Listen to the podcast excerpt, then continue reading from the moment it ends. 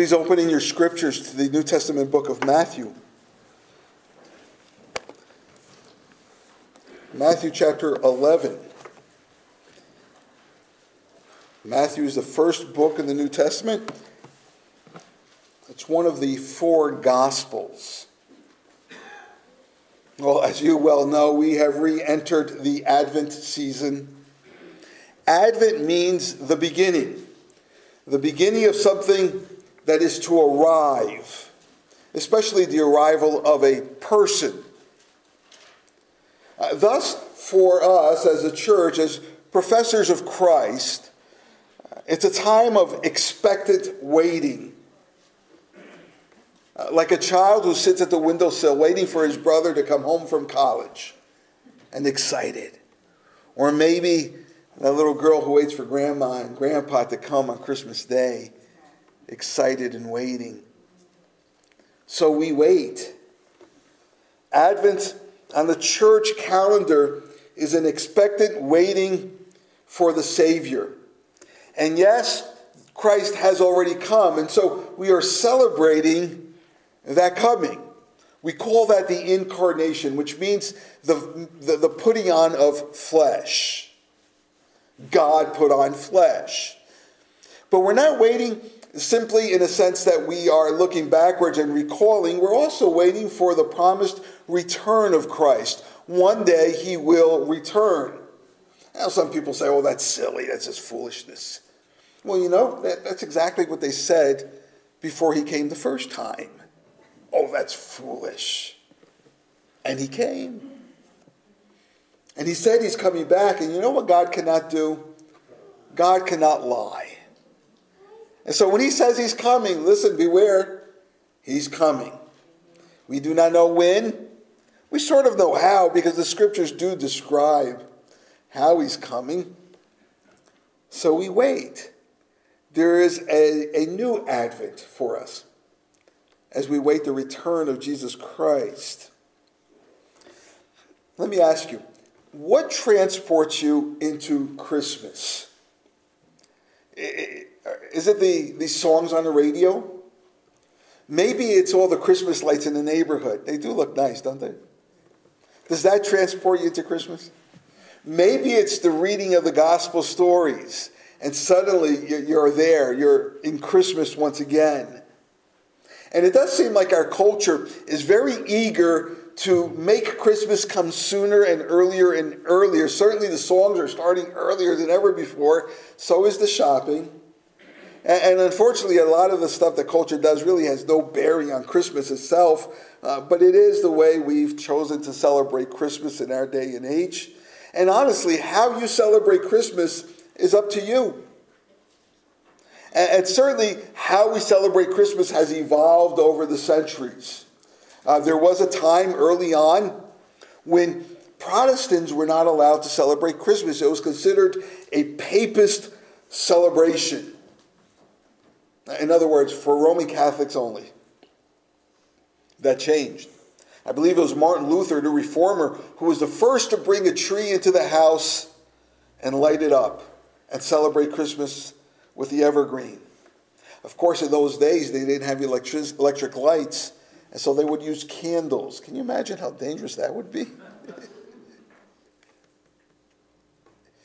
and, Christmas, the celebration of Christmas, has evolved tremendously from being a papist holiday to uh, business company parties and everything in between.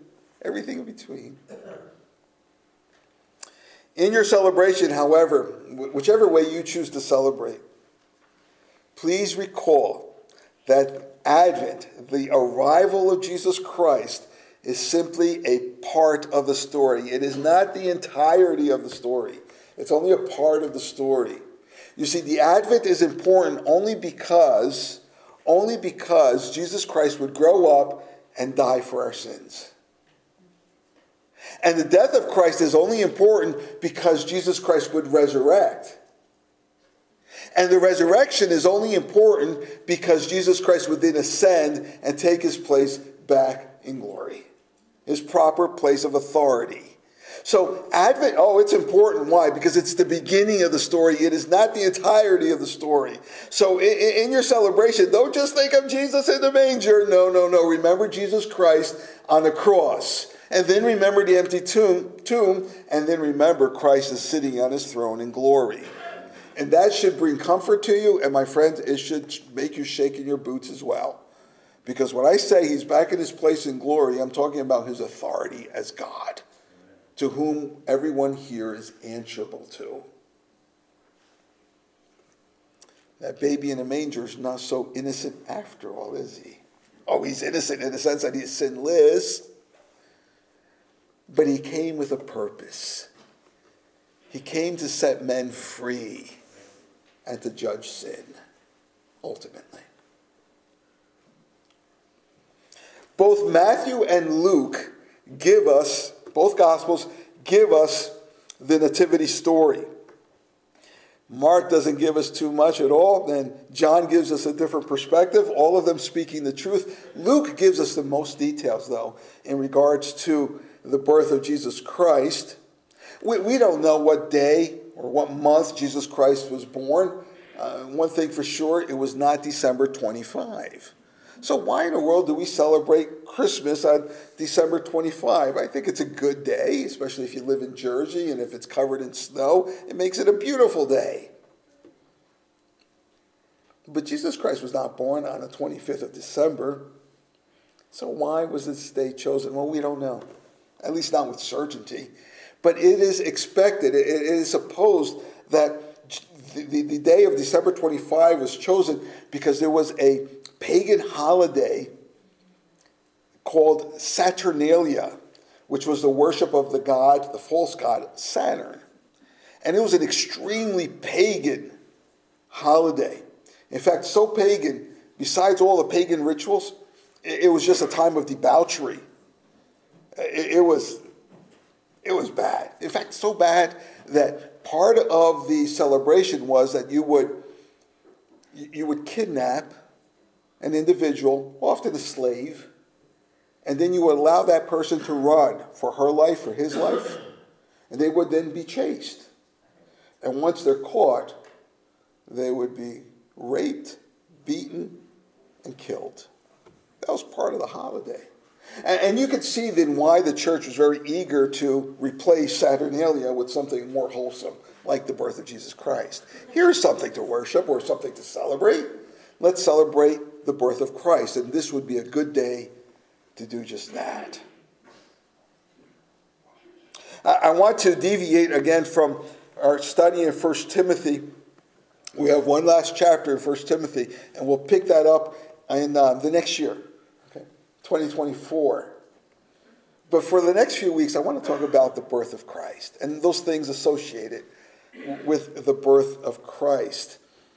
And what I want to do this morning is run through the Gospels. There's four of them. I want to run to different portions of the Gospel and land primarily in Matthew chapter 11. And I want to speak this morning particularly about a strange message, a very strange message. And what you're going to see is that not only is it a strange message, but there's also a very strange claim, and then also a very uh, a strange, uh, uh, rather, a, a, strange messenger, a strange claim, and then a strange message as well. Uh, well, let's begin then with, with, that first point the strange messenger. And that strange messenger is a man by the name of John the Baptist. And, and John the Baptist does not come on the scene when Jesus Christ is in a manger. Jesus Christ is now an adult. He's about 30 years old when we begin to see John the Baptist more, uh, more in public, doing what John was called to do. And, and I say he's a strange messenger because of his character. He had a very strange character. Uh, strange not because he was weird or eccentric. No, he was strange in that his character was rather uncommon back then, but also even today. His character was rather rare, rather scarce among men. Uh, let me tell you, let me explain what I mean. Um, John the Baptist, and by the way, he's called John the Baptist not because he was a Baptist instead of a Presbyterian or a Methodist. Right?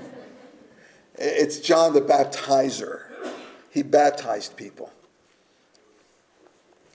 John the Baptist was very self effacing.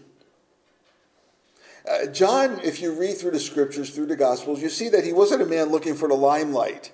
Uh, he, he didn't say, hey, everybody, look at me, follow me. Come to me. No, that's not what he did at all. He wanted to make himself very inconspicuous. He, he didn't want to, anybody to, to see him and notice him per se. There, there was a particular true humility in John the Baptist. In fact, in, in John chapter 3, verse 30, we read John saying, Christ must increase, I must decrease very humble man, self effacing. How uncommon today, especially when you're talking about preachers, right? When you talk about TV preachers. Christ must increase, I must decrease. He was also, in terms of character, very self aware. He knew himself. He didn't take himself all that seriously, but he did take his job, his ministry, his mission. He took that very, very seriously. But he didn't take himself very seriously. Let me show to you what people thought of him. In Mark chapter 6, verse 14, listen to what people were saying about him. This is how great he was in his time. John 6 14. John the Baptist, they said, has been raised from the dead, and that's why these miraculous powers are at work at him in him. That's how great they thought he was. And then others said, oh no, he is Elijah. And then others said, he is a prophet, like one of the prophets of old of the Old Testament. King Herod, verse 20, Mark 6 20. This is, this is what King Herod thought of him. Herod feared John, knowing that John was a righteous and holy man. Keep that in mind. And yet, John the Baptist did not think so highly of himself. Nonetheless, he was a very bold individual. He was willing to speak the truth, even if it caused him his life. Not his job, his life. He was willing to speak the truth. And in fact, it did cause him his life. He challenged King Herod, you know, the, the king who said, Oh, he is a righteous and holy man. King Herod took his brother's wife from him and slept with her. And because of that, John the Baptist challenged him, said, King, you cannot do that. And for that reason, John was arrested and beheaded for challenging the king. But he was bold. He stood up for what was right. What strange character. What good character. He also had some rather strange habits. If you look up uh, Luke 1 uh, 80, it says that he lived in the wilderness until the day of his public ministry. He lived in the wilderness. He, he didn't live in a cozy home in a place where everything was green and pleasant. No, he lived in a barren area. In fact, it says in Matthew 3, verse 4, this was his diet. He ate locusts and honey. Locusts are not all that bad, but they're not all that good either. that was his main diet locust and honey. Uh, in my opinion, I assume that this was just very common in the wilderness. You find some honey, you catch some locusts, you have a meal. At dinner time, you probably eat a little more. I, I don't know. Some people uh, assume that John the Baptist was maybe part of a sect called the Essenes, which also ate locusts and honey and lived in the wilderness. They were the ones responsible for, for um, preserving the Dead Sea Scrolls. But that's just pure speculation. We, we don't know that that's the case at all. We do know this, though, according to Luke 1.15, that not only did he eat locusts and honey, but he would drink no wine or liquor would not touch his lips. And Jesus Christ said in Matthew chapter 7, verse 33, that John the Baptist also refrained from bread. Whoa, that would be hard. I could do the locusts, but refrain from bread? His habits were so strange, so different, that people thought that he was demonized as we're told in, well, our text this morning, chapter 11, and if you jump down to verse 18. Uh, certainly, John the Baptist was not a man driven by an appetite for fine cuisine. Not at all. He was certainly a man of different habits, and his clothing was rather different as well. What we're told is that he wore camel's hair clothes. I think, I think it's woven camel's hair clothes. Matthew chapter 3, verse 4 tells us. Uh, maybe you know that the boy from New York City, he wore a mohair suit, correct? John the Baptist wore camel's hair clothes. And, and the truth is, is that woven camel's hair is very, very soft and actually, actually has a glossy texture to it, more so than just regular wool.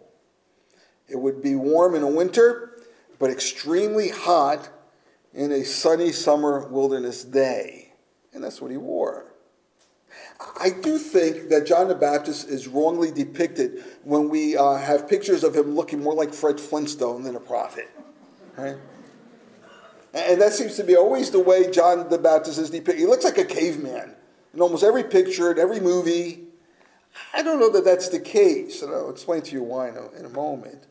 And part of his garment was a, a belt around his waist, different clothing.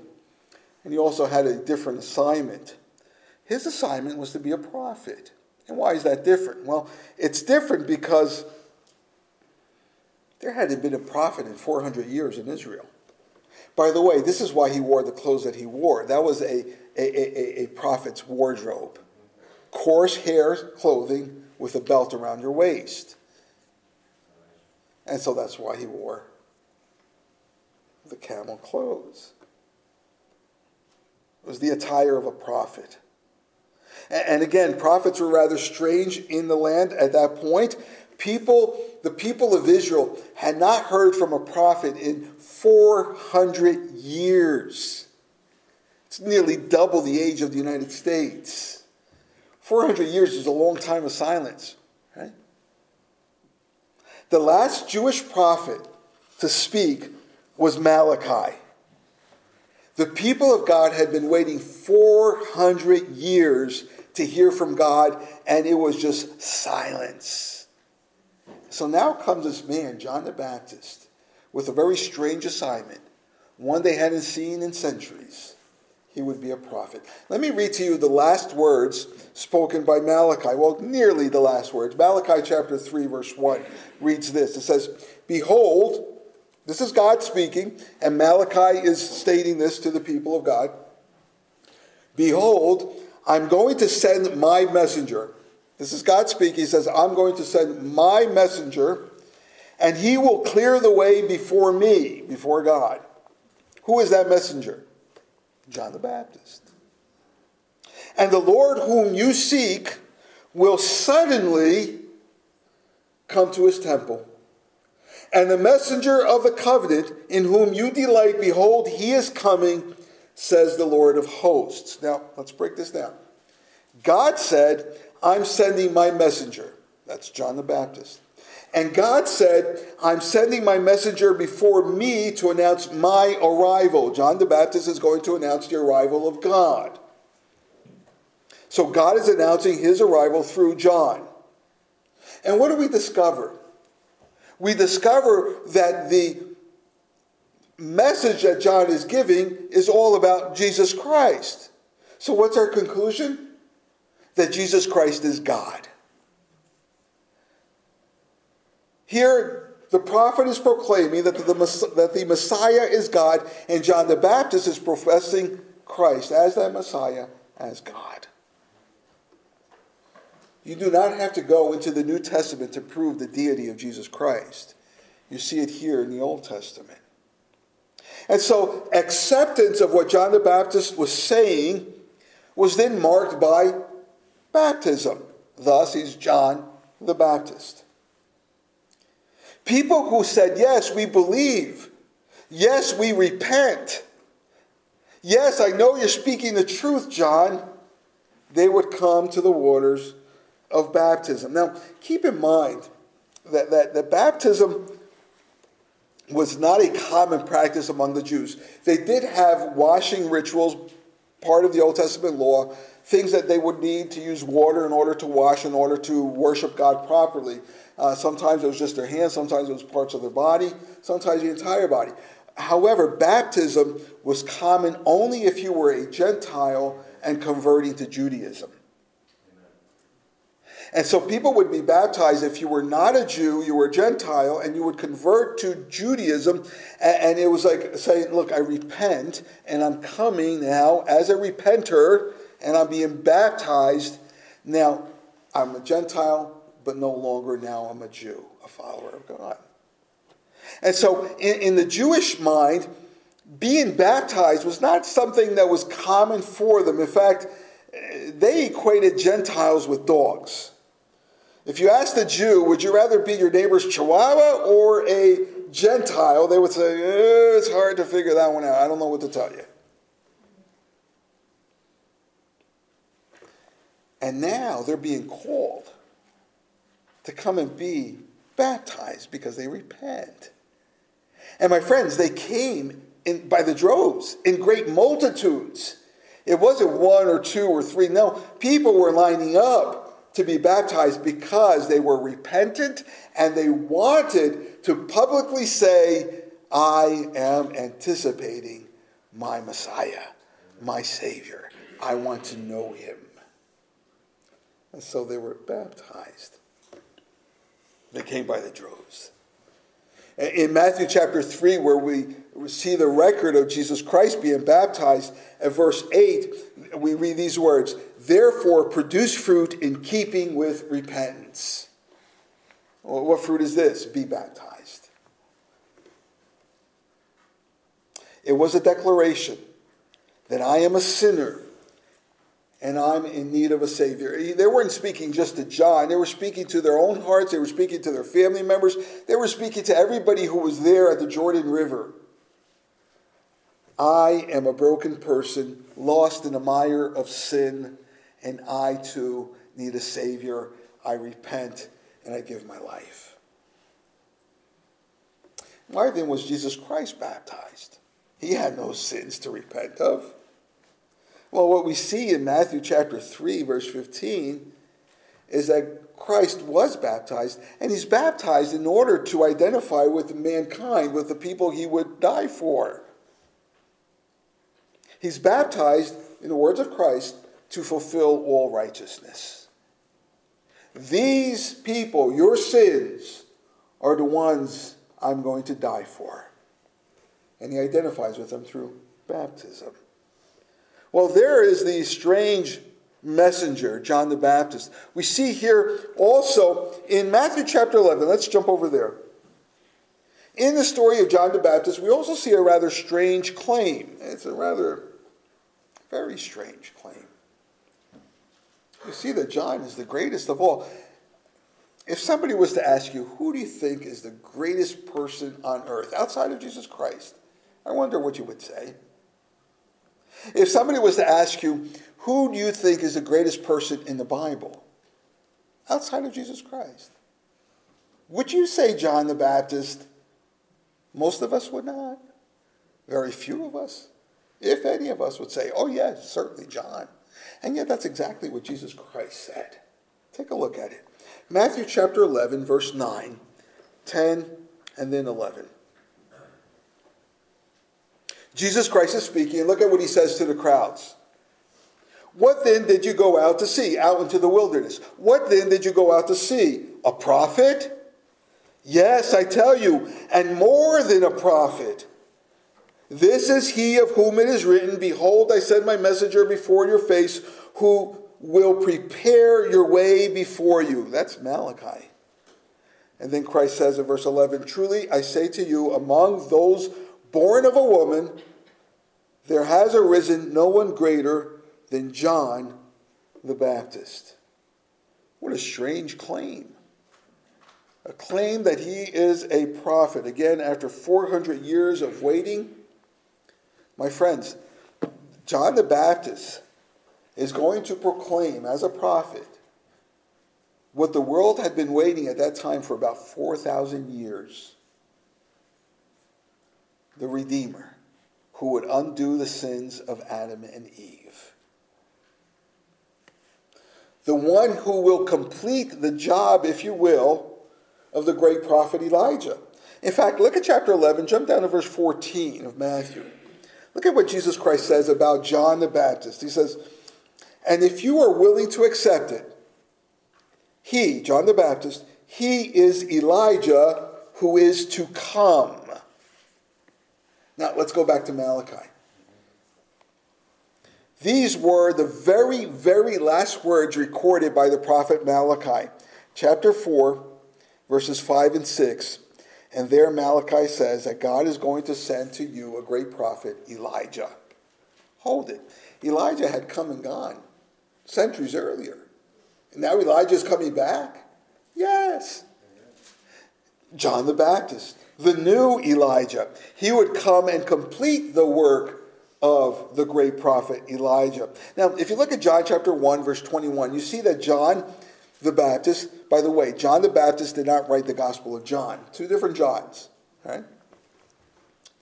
John the Baptist, in chapter 1 of John, verse 21, denies that he is literally Elijah. In fact, if you go back to Luke chapter 1, you'll recall the story of Zechariah at the temple, and the angel comes to him and says that this, this young man, this John the Baptist, he is going to come in the spirit and power of Elijah. He is not Elijah, he comes in the spirit and power of. In, in his stead, he will complete the work of Elijah. And not only is he a prophet, but Jesus Christ says he's more than a prophet. And then he says there's no one greater than John the Baptist. Uh, we already saw how unusual his character was, how unusual his diet was. Uh, we saw how humble he was. But I think it's his humility that causes us to overlook John. Uh, of course, the, the reality of Christ overshadows John the Baptist, no question about it, but we, we don't give the man the credit that Christ gives. Do you realize that John the Baptist overshadows Mary, the mother of Jesus? Mary is highly favored, no question about it. Luke chapter 1, verse 28 says, You are highly favored, Mary. But notice that Mary, in regards to Mary, Jesus Christ ever says about his mother, You're more than a mother. You're more than a woman to me. Jesus Christ does say that about John. He's more than a prophet. More than a prophet. What a reputation. One writer puts it this way that John the Baptist is the valedictorian of the prophets. What a claim. What an honor. And what a great calling as well. I send my messenger before your face. This is again the, the, the, fulfillment of the long awaited prophecy.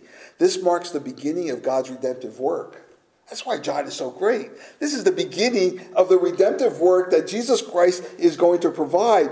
Uh, it, it's the plan that is spoken about for 39 books in the Old Testament. And now, here in the Gospels, it's actually now going to be described, documented in these four Gospels. And if you read on beyond the Gospels in the book of Acts, it is proclaimed. And then, if you read in the epistles, this gospel message is explained. And then in the book of Revelation, at the very end, this gospel fulfillment is anticipated.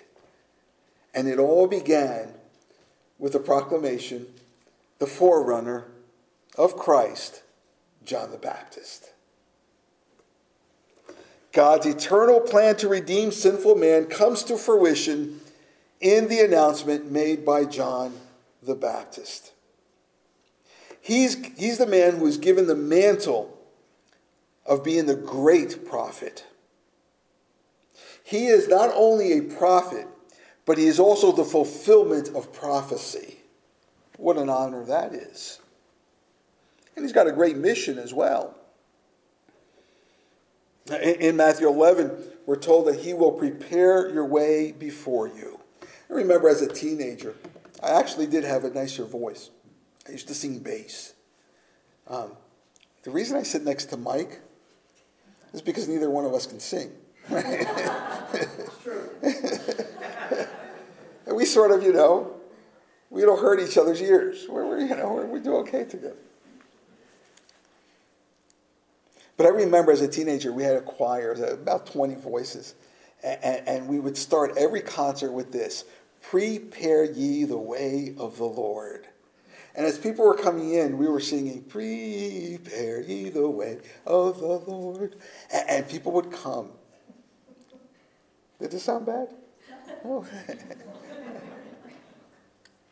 And they would come and they would listen. That's exactly what John was doing. He was preparing the way of the Lord.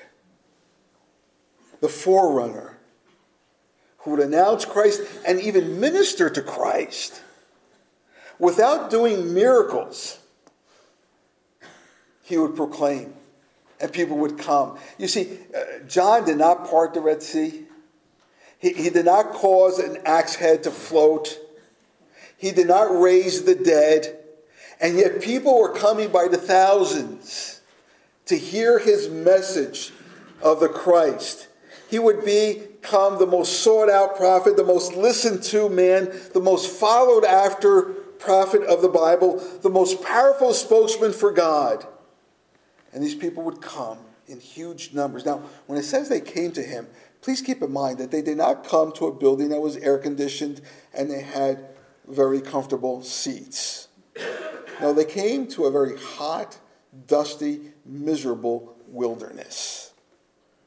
And that's where they sat down and they listened to John. Shall we try that next week? I'm no John. That's what John was doing. And what a, what a privilege he had. What a privilege to announce the inauguration of the kingdom of God.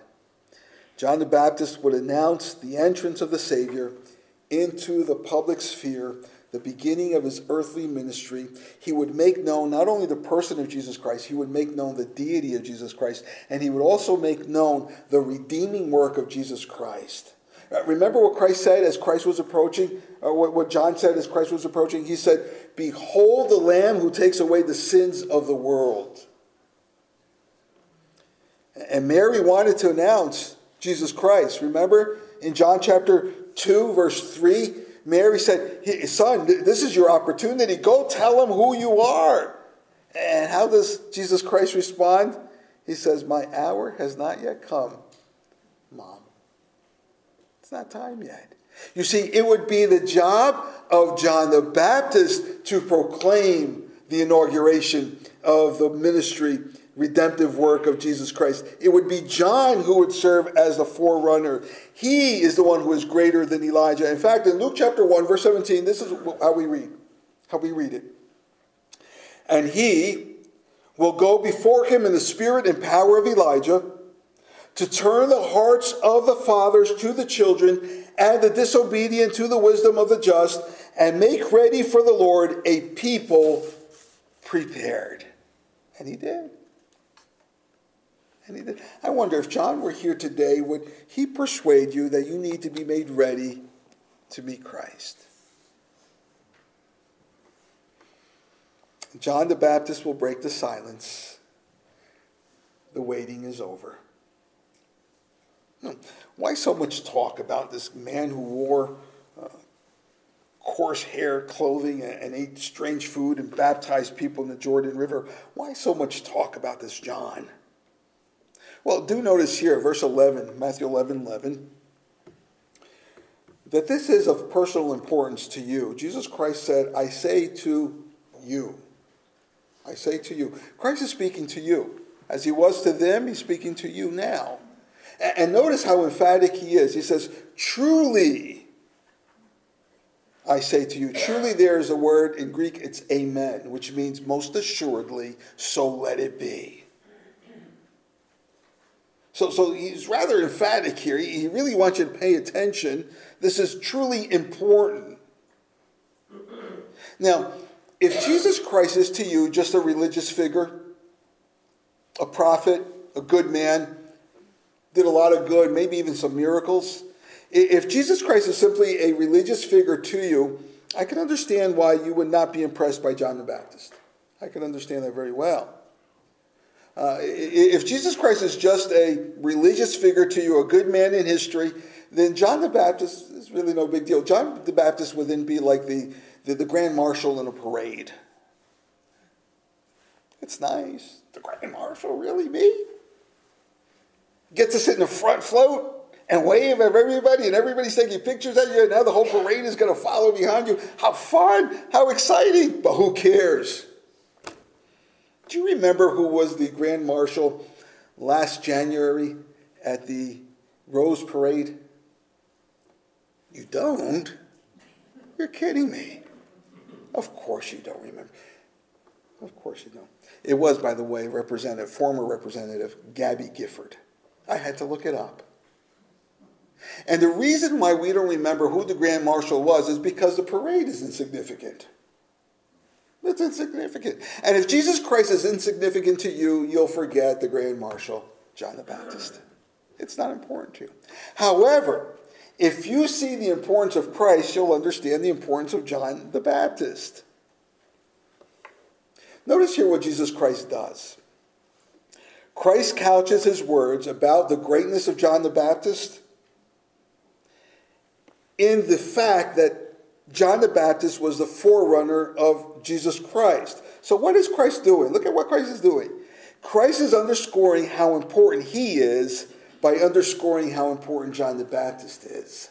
If John the Baptist is of importance, how much more is Christ? And so that's a question for you, for you to answer. Nobody can answer it for you. How important is Christ to you? Again, if he's just a religious figure, if he's still a baby in a manger, then it's of real no consequence. But John the Baptist is important because Christ is even greater. Hmm. Which takes us then to the very end, a rather strange message. A strange message. And we see that at the very end of verse 11, a strange message. This is how it reads it says, Yet the one who is least in the kingdom of heaven is greater than he, is greater than John the Baptist. Does that surprise you? John is so great. He's the greatest one of all. There's nobody ever been born to mankind greater than John the Baptist. Uh, the prophet of prophets, more than a prophet. What a great man. And yet, the one who is least in the kingdom of heaven is greater than he. And notice the contrast. John the Baptist is great, and yet he's the least. That is to say, my friends, that in human history, in human history, John the Baptist is the greatest of all born to mankind, of course, outside of Jesus Christ. But in the realm of the kingdom of God, in the realm of those who are in Christ, in the dimension of spiritual inheritance, the least in God's kingdom is greater than John the Baptist. This is a, a, strange message indeed, but it's also the reason for our joy. This right here the one who is least in the kingdom of heaven is greater than he. That is the reason for our joy. Yes, John the Baptist is the greatest in human history. But the spiritual inheritance for all who are in Jesus Christ is greater than all the physical, historical, honorable, privileged greatness of John the Baptist. In God's kingdom, we are all equal with John the Baptist. In God's kingdom, we're all leveled with John the Baptist. Our inheritance, this is what I'm saying, our inheritance is the same as John's inheritance. Our eternal gift is the same as John's eternal gift. so that the least of God's children receives an inheritance far greater than all of John the Baptist's earthly inheritance, earthly greatness. Joy, joy, joy. We have reason for joy. What a strange message. And this is what John is proclaiming, my friends, when he introduces Christ. The privileges and the rewards of God's kingdom far exceeds the rewards of this world.